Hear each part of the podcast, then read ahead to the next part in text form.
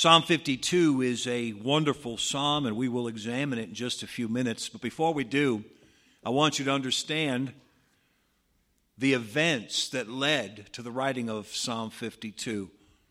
Back in 1 Samuel chapter number 21, David was a fugitive, not because he had done anything wrong, because he had not done anything wrong. But he was a fugitive from King Saul. King Saul had started out as a decent man, a humble man, and yet his heart was lifted up in pride, and instead of leading in humility, he was now leading out of arrogance and pride. And when David became a national hero for killing Goliath, all of a sudden, Saul became filled with jealousy because someone else was, was getting the, the adoration and the affection of the people. And it grew and grew from just uh, David, I'm sorry, Saul didn't want David around to Saul was trying to kill David. It got out of hand until King Saul made David Israel's enemy number one. And so David was, was a fugitive. And so, for a good part of his life, as, as much as probably 10 years of his life, David is on the run. You think about that 10 years. Uh, you live 10 years as a fugitive. I'm sure you don't even remember what it feels like to not live as a fugitive. And the Bible tells us quite a bit from about 1 Samuel 18, 19, all the way to the end of the book, for uh, chapter 31 details many of the events that happens in David's life during this time. One of the things, things that happens as David is running from Saul, in the very early stages before it's a well known fact that David is a fugitive and that Saul counts him as an enemy, it's, it's not really common knowledge yet. And David and this band of men that he didn't go out and recruit a band of men. They were just sort of drawn to David, men that had also gotten into trouble, men who also had uh, fallen on hard times, the Bible describes them. They're attracted to David. And so, David, this group of people who have a heart for David, is just sort of growing. And so, David has a group of guys with him, and they're hungry.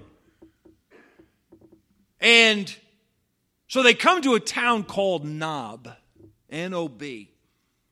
And in this town called Nob, there is a priest there. In fact, there's a lot of priests of Israel who live in the town of Nob. And David goes to one of those priests and, and uh, the, sort of the head guy here, and his name is Ahimelech. And David and his guys with him, they go to Ahimelech, and David says, uh, he said, man, I, I'm, we're traveling through. I got all these guys with me, and we are worn out, and we just need something to eat. And Ahimelech, he's not sure what to think of this. He, he said, uh, he said, uh, well, I don't have anything here. And uh, he said, well, he said, I got the, the, the bread that is the show bread. And he said, we're, we're, we're just putting new show bread out, and this is being pulled off. And David said, Oh, that'll do. He said, Yeah, well, he said, There is a, there is a, a holiness about this bread. He said, um, have your guys been, you know, have they been out doing the town or anything? I mean, have they kept themselves? And uh, David said, We're just fresh out of the wilderness. He said, There's no place to get in trouble out there. He said, These, these guys have, have, uh, have been, you know, living straight for a while. And he said, Okay. And he brings out the showbread. And these hungry men traveling with David, they, they eat the showbread. And then David says, Ahimelech, You don't have any weapons here, do you? And he said, Well, it's funny you should ask. He said, I, I have one weapon. He said, it's, it's the very sword that you took off of Goliath. And I can only imagine he pulls that sword out and puts it in David's hands. I can only imagine all these things that are rushing through David's head all of a sudden as he looks at that sword again. And David said, I'll take it. And Ahimelech's a little not too sure about all this, but okay. Just before David goes, he glances over in the corner. And he sees, you know, like an old Western, he sees that guy in the corner of the bar room there. He sees that guy sitting in the corner that He recognizes him. He knows he's trouble. He probably should do something about him. But for whatever reason, he just wants to get out of there and he doesn't. And David and his men take off. Well, it happens that guy's name is Doeg. That's quite a name. And uh, Doeg is a Edomite. Edomites were descendants of, of uh, Esau.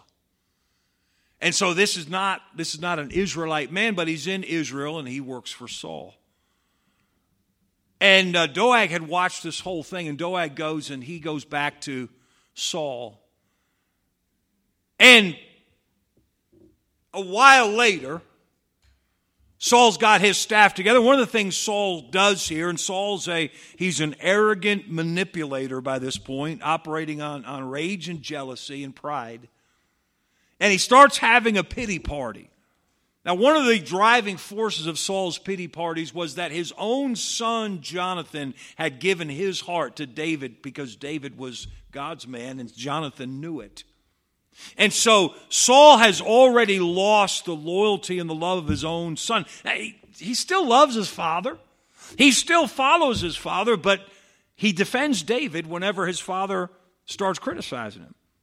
And so Saul's enraged by all this, and he doesn't bring up Jonathan here, but you can read throughout 1 Samuel, he's always angry at Jonathan because he says, Don't you realize that by running with David, you are hurting your own future? because John, uh, Saul knew that the crown had been taken from him and given to someone else. And Saul was smart enough to figure out that it was going to be David. And Saul thought he was going to outsmart God. It was God through Samuel who had said, Because of your rebellion, Saul, you're not, your, your legacy ends when you die. And it will be given to another. And Saul somehow thought he was going to he was going to over, overrule God. We better understand we're never going to overrule God. What God says is going to come to pass is going to come to pass. So Saul's angry and bitter, and he's talking to his, a bunch of his men, and he says, Don't any of you care about me? You know, guilt trip leadership, very weak, insecure leadership. Don't any of you care about me? Which one of you is, is got the, the courage and the loyalty to tell me something about where David is? And guess who's in the room? Doeg.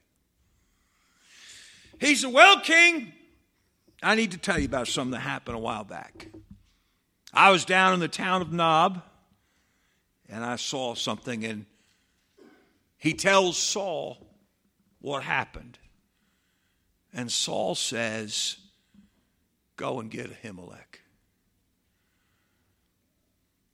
And the several men of Saul's goes down and they get Ahimelech and they bring him to Saul.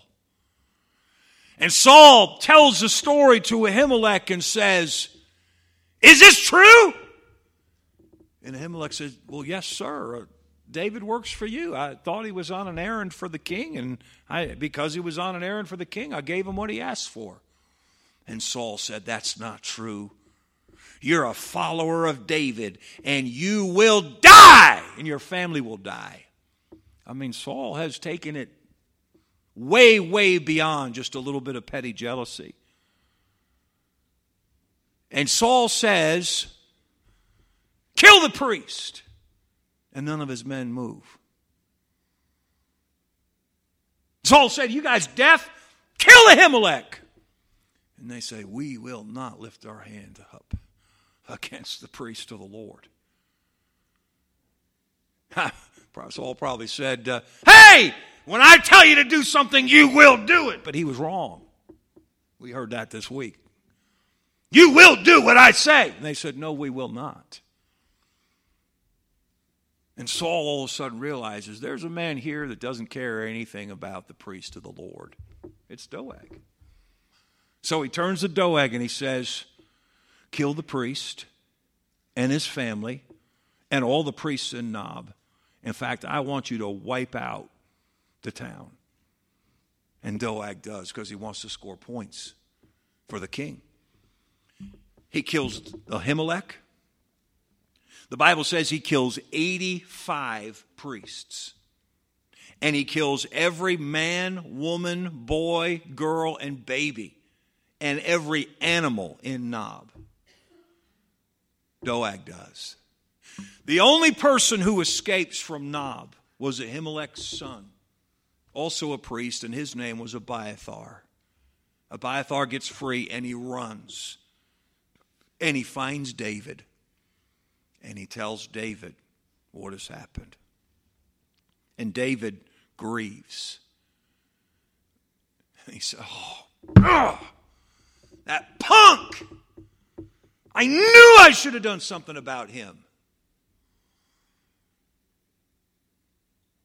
He thinks about Ahim, uh, Abiathar and his father Ahimelech and all the people who have died and all the blood is, that has been shed.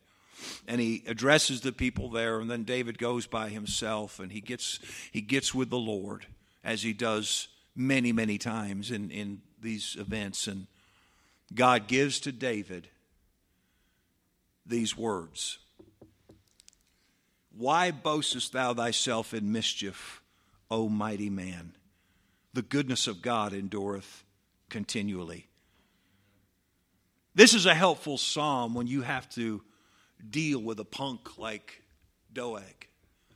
I got to tell you, in my whole life, that God has always used the punk to uh, test my spirit. Uh, it's it, it's I I can. Uh, I can deal with a lot of things, but it tests my spirit. You, you know, okay, when I was a kid, I was definitely not perfect I, I, by any stretch. But I was always the, the kid that was trying to keep the rules. And the punk just absolutely aggravated me. When I was a teenager, you know, I'm the one when when the uh, uh, you know, okay, yeah, I'd be the guy that would be called the the yes man, whatever. Why? Because I was trying to keep the rule. I wasn't perfect. I broke the rules, but never because I was rebelling against them, just because I was stupid. But, uh, but, but I was not the one that when they made a rule, I said, all right, we're going to see how we can break that. The guy that was always trying to break the rule as soon as it was made, I couldn't stand that guy because he always ruined everything for everybody. How many understand? He, that guy always ruins everything for everybody. And I, oh, that guy has always irritated me the guy that uh, you know you, you, work a job and and uh, the whole you ever have a whole shift just paralyzed because this guy's late every day? And so you got to stand there and wait because because nothing if you ever worked on a uh, any kind of a line where everybody works together and you start the line up and it starts from, from you know whatever it is it starts at this end and everybody's got their job to do until it gets to this end. And uh, so when you work on a line the guy especially if he's at the beginning of the line uh, Nobody moves until he gets there. And then he comes in and then he, he it's sort of he finds a way somehow to blame everybody else. Punk. And boy, I tell you, of all of all the people, it's always the punk that has just absolutely tested my Christian spirit. That's who Doeg is. He's the punk. And so Psalm 52 is a psalm that'll help you when you have to deal with a punk at work, at school, wherever it is. Psalm 52 is also helpful when someone you know is hurting because they did right. That's tough. I got to tell you, it's, it's not hard, and I've, I have visited uh, people in, in, in jails and prisons over the years a number of times. And I have to say, most of the time, that's not a particularly difficult visit you know, getting in is the hardest part usually. But the reason it's not difficult is because usually they know why they're there. And so you encourage them and help them, and, and hey, you help to give them hope and show them your life's not over and so forth. But they know why. I tell you what's the hard visit is the family whose daughter was killed by a drunk driver. That's that's next to impossible. Because you just sit there, what, what, do you, what would you say? The person who has done absolutely nothing wrong, and yet here they are grieving and their life has changed forever. What do you say? There's not much you can say. And by the way, it's almost always better to say nothing except I love you and I'm praying for you. You don't try to rationalize. You don't try to say, well, when you think about it, no, no, no. Uh-uh. You just love them. And this psalm is not a bad psalm to consider. I don't mean necessarily that you should read it to them, but it's not a bad psalm to consider when you're trying to help somebody in that kind of situation. I'll tell you what's very difficult is when people are wrapped up in God's cause. And it seems like as a result of being wrapped up in God's cause, they have faced a hardship or, or a tragedy. And that's, that's where David is. Ahimelech and the town of Nob has been wiped out because they helped David. And now David's got to talk to his to the man's son. And I'm sure you want to say, I'm sorry, but on one hand, you go, I know I did the right thing. I know I did the right thing. And we know David did the right thing because Jesus commended him for it in the New Testament. I know I did the right thing, but now an entire town has been slaughtered because of because I approached Ahimelech. When you're in any of these circumstances, why boastest thyself in mischief, O mighty man? The goodness of God endureth continually. I want to bring some things to your attention just quickly, just a few minutes, and we'll be finished. I want you to notice, first of all, God's goodness never takes a time out. We all know that the goodness of God endureth forever, but that's not what this verse says. This verse says the goodness of God endureth continually, it never takes a break. I wouldn't be surprised if after God gave this verse to David, he went back to Abiathar and said, uh, I, I don't know how to, I don't know what to tell you about what happened to your dad, but I can tell you this God's goodness was not taking a day off when this happened. God knows all about it. Sometimes the only comfort I can give to folks is God knows all about this. And I can, you know, a lot of times I'll say that and I sense they don't even really get what I'm saying. But think through this statement of the goodness of God endureth continually. Not forever. It does endure forever, and it says that in other places, but here it says continually. God's goodness did not take a time out when this happened. In just a couple of weeks, no, about a month, ah, a month from today, A month from today, my good friend Jesse Dominguez will be preaching for us. And a little less than two years ago, Jesse and his wife lost their 16 year old daughter. You're all mostly familiar with that story. Very suddenly. It was not a long, drawn out thing. There was no tragic accident, but it, it, she went into the hospital and the hospital sent her home. But they brought her back later, a, a few hours later, and overnight that night, she just went off into eternity. Now, I didn't try to tell Jesse this then. He knew it and he knows it now even more so. God's goodness didn't take a time out when Megan went to heaven. That may be a small comfort when your heart is crushed, but it's a very important matter of faith that you remember that. What is your hardship? What, what is your tragedy? Now, look, if you don't trust God, well, that's not going to help you anyway. We're not going to turn you from a skeptic and an atheist into a, you know, man of strong faith in your time of, of hardship. But if you already trust God, it's very important to remember when you go through a tragedy, God's goodness has not taken a time out. And it didn't take a time out when things happen. God didn't turn his back and everything fell apart and then he turned back and said, Whoa, what, whoa, what happened here? No. The goodness of God endureth continually. And by the way, he balances it out with the statement, the first statement, Why boastest thou thyself in mischief, O mighty man? Who's he talking about there? He's talking about Doeg the punk. He's not saying mighty man as in, wow, you're such a mighty man. He's saying this very sarcastically. What are you boasting about, tough guy? What are you boasting about, hot shot? The goodness of God endureth continually. You know what he's saying there? God's people are going to win. You go ahead and rage and brag and boast. God's people, God's going to win. God's going to win. God's goodness never takes a time out. I want you to notice also this God will always see to it that righteousness prevails. Let's read from verse 2 down. The tongue dev- deviseth mischiefs like a sharp razor working deceitfully. He's talking now about the, he's talking about Doeg. Thou lovest evil more than good, and lying rather than to speak righteousness. Selah. Now, he's talking to Doeg, and in some sense, I'm sure he's referring to Saul.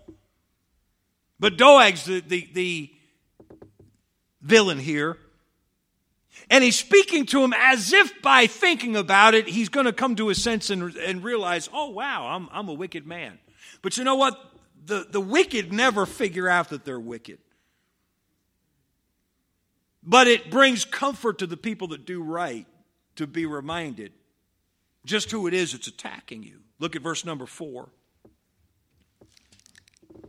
Thou lovest all devouring words, O thou deceitful tongue, Doeg, punk. God shall likewise destroy thee forever, punk.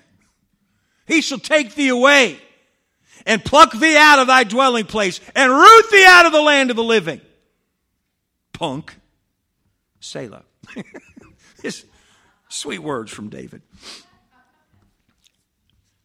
When, when David says, under the inspiration of the Holy Ghost, the goodness of God endureth continually, he's reminding himself and reminding those with him that the, God's goodness will always see to it that righteousness prevails. God's goodness will always see to it that righteousness prevails. Listen, God's goodness is not a guarantee that bad things will not happen. Can I tell you right here and now, Christian, bad things are not, uh, the bad things are going to happen to you. Christian, bad things are going to happen. But God's goodness will see to it that righteousness prevails. So the question is are you on the side of righteousness? These folks that have bought into the, the uh, Joel Osteen's puppies and pancakes Christianity, they're in for a rude awakening. That's not the Christian life. The Christian life is pain and difficulty and challenge and heartache. But by the way, all of life is pain and difficulty and challenge and heartache. The only difference is the Christian's pain and difficulty and challenge and heartache is with a purpose. God's taking you somewhere. Where is He taking you? He is taking you to righteousness. So God's goodness will always see to it that righteousness prevails, which leads us to the last part of the chapter, and our third point will be done. God's goodness never takes a time out. God's goodness will always see to it that righteousness prevails, and God's goodness will always be enjoyed by the people who choose to live by his goodness. Let's read the end of the chapter, verse 6. The righteous also shall see. Talking about, if you go back, he's talking about when, when the wicked are destroyed. The righteous also shall see and fear and shall laugh at him. Lo, this is the man that made not God his strength, but trusted in the abundance of his riches and strengthened himself in his wickedness. But I am like a green olive tree in the house of God. He, David's not bragging on himself, but I am Mr. Wonderful. He's, he's saying, I'm growing on God's side. David's not saying, God's with me because I'm great and you're a punk. He's saying, You are a punk but I'm growing, green olive tree, I'm growing on God's side. If you want to know God's goodness at work in your life, you better make sure that you can honestly say, I am growing on God's I'm growing. Yeah, I'm, I'm not there. I got a long way to go, but I am growing and I'm growing on God's side. I'm like a green olive tree in the house of God. I trust in the mercy of God forever and ever. I will praise thee forever because thou hast done it, and I will wait on thy name, for it is good before the saints, thy saints. Let me let me exercise your brain for a minute before we go. The goodness of God is not for everybody. I, I don't, I, I like the thing, you know, and people have said it to me, and I'm sure they've said it to you. God is good all the time, all the time. God is good. That's, that's awesome. But that's not for everybody. Really? Okay, it's available for everybody, but it's not applicable to everybody. What? Okay, let me ask a question. In this scenario, does Doeg, the punk, have a right to hope in God's goodness? This man that went in and killed Ahimelech and 85 priests and all the men, women, and boys and girls and babies, and the Bible's careful to say sucklings. That's talking about newborn babies and, and all the animals. Is does Doeg have a you know, is he have a right to hope in the goodness of, of the Lord? No, he doesn't. Because the goodness of the Lord is for those who have chosen to be on the side of God's goodness. It's not for everybody. It's available to everybody, but it's not for everybody. It's for those who have chosen to be on the side of his goodness. Hey, does Saul have a right here to claim the goodness of God? No, he doesn't. Why? Because he's not on the side of God's goodness. Now, he might, hey, I don't know, he might have been with his army saying, hey guys, God is good. And they said, all the time. And they said, he's all the time. And they said, God is good. Maybe, I don't know. But just because he claimed he was on the side of God's goodness doesn't mean he was. Saul was not on the side of God's goodness. Not here, he wasn't. I believe there's a day when he was, but he wasn't here. He said, I'm not sure I get that. Okay, let me ask you a question. I want you to raise your hand on this one. If you know American history, how many of you think that Abraham Lincoln was, was a great man? Raise your hand. All right, that's, hey, unanimous. You know why I was unanimous? You can put your hand up. You know why I was unanimous? Because there's no Confederate sympathizers in this room. Well, not anymore. Uh, there's no Confederate sympathizers in this room. If Jefferson Davis was here, he would not have voted yes to Abraham Lincoln was a great. Why? Because he was not on the side of Abraham Lincoln's cause. There were some people that lived in his day that thought he was despicable, as is evidenced by the fact that he wound up getting assassinated. How could anybody possibly think that Abraham Lincoln was not a great man? Because they were not on the side of Abraham Lincoln's cause. And the people who have no claim to God's goodness are the people who have chosen to not be on the side of his cause. Who of us thinks that the U.S. 1980 U.S. men's Olympic team was awesome? Yeah, they were awesome. Well, that's because you're not Russian. if if you were, you know, a resident of the USSR, you wouldn't you wouldn't vote for that. I'm saying to you, the goodness of God. God is good all the time. All the time, God is good. Okay, but don't just say it. Make sure you're lining up with God's goodness. And lining up with God's goodness doesn't just mean everything's going to work out okay because God is good. Let me ask you another question to twist your brain. Where was God's goodness for Ahimelech? I'll answer for you. But think about that. Things didn't work out okay for Ahimelech, did they? All right, so let me ask you a couple of questions just to make you make us all think. Was Ahimelech living on the side of God's goodness? I don't know that for sure. I would assume he was, but I don't know that for sure. Okay? So if he was not, then things turned out like they were supposed to, I guess. He lost his life.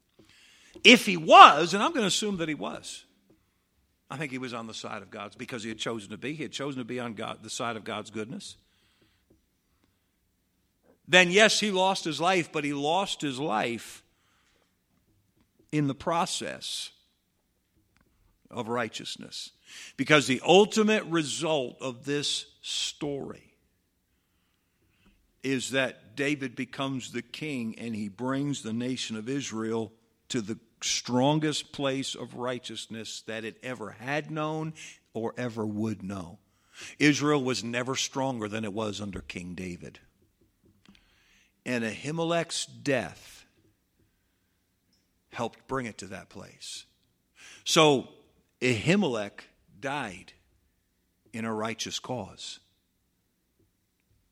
Now, you and I hopefully will never be called upon to die in a righteous cause. But I have, and I'm guessing many of you have. I know many of you have, and maybe all of us have made great sacrifices in a, in a righteous cause, not of our own choosing. You say, man, this was a setback, and it's a setback because I'm trying to live for God. What's up with that? The goodness of God endureth continually. And if you're on the side of God's righteousness, then your sacrifice is taking you towards or taking God's cause in the right direction. And if you are on the side of God's goodness, that's okay with you. Did you hear what I said? If you're on the side of God's goodness and God calls upon you to sacrifice for his righteous cause, it's okay with you. You're happy to do it. So what was Ahimelech's case? I don't know. I'm not going to assume that he was had a wicked heart. Do you know there were there were people on the side of King Saul who were still on God's side, as is evidenced by the fact when Saul told them to kill the priest, they wouldn't do it because their hearts were right. But Ahimelech died under the hand of the goodness of God. And the cause of righteousness was served. I'm saying to you, there are no exceptions to the fact that the goodness of God endureth continually. If you're struggling today, if you're in pain today, if you have a burden today, I may not know exactly how to comfort you. I don't always know what to say. But I can tell you this whatever you're in the middle of, rest assured, the goodness of God endureth continually. It's up to you to decide whether you're on the side of God's goodness or whether you oppose it. If you oppose it, then your pain's probably of your own making. If you're for it, your pain may have very well been approved of God, but it's going to take the cause of God's righteousness to a better place. And if you're on the side of God's goodness, you're okay with that. I hope that made sense to you today. I hope that answers some questions, clears some things up in your mind. I want to be on the side of God's goodness. I want to be in His camp. I want to be in His corner. I want God, uh, God's will and purpose and righteousness to be what prevails in this world. Father,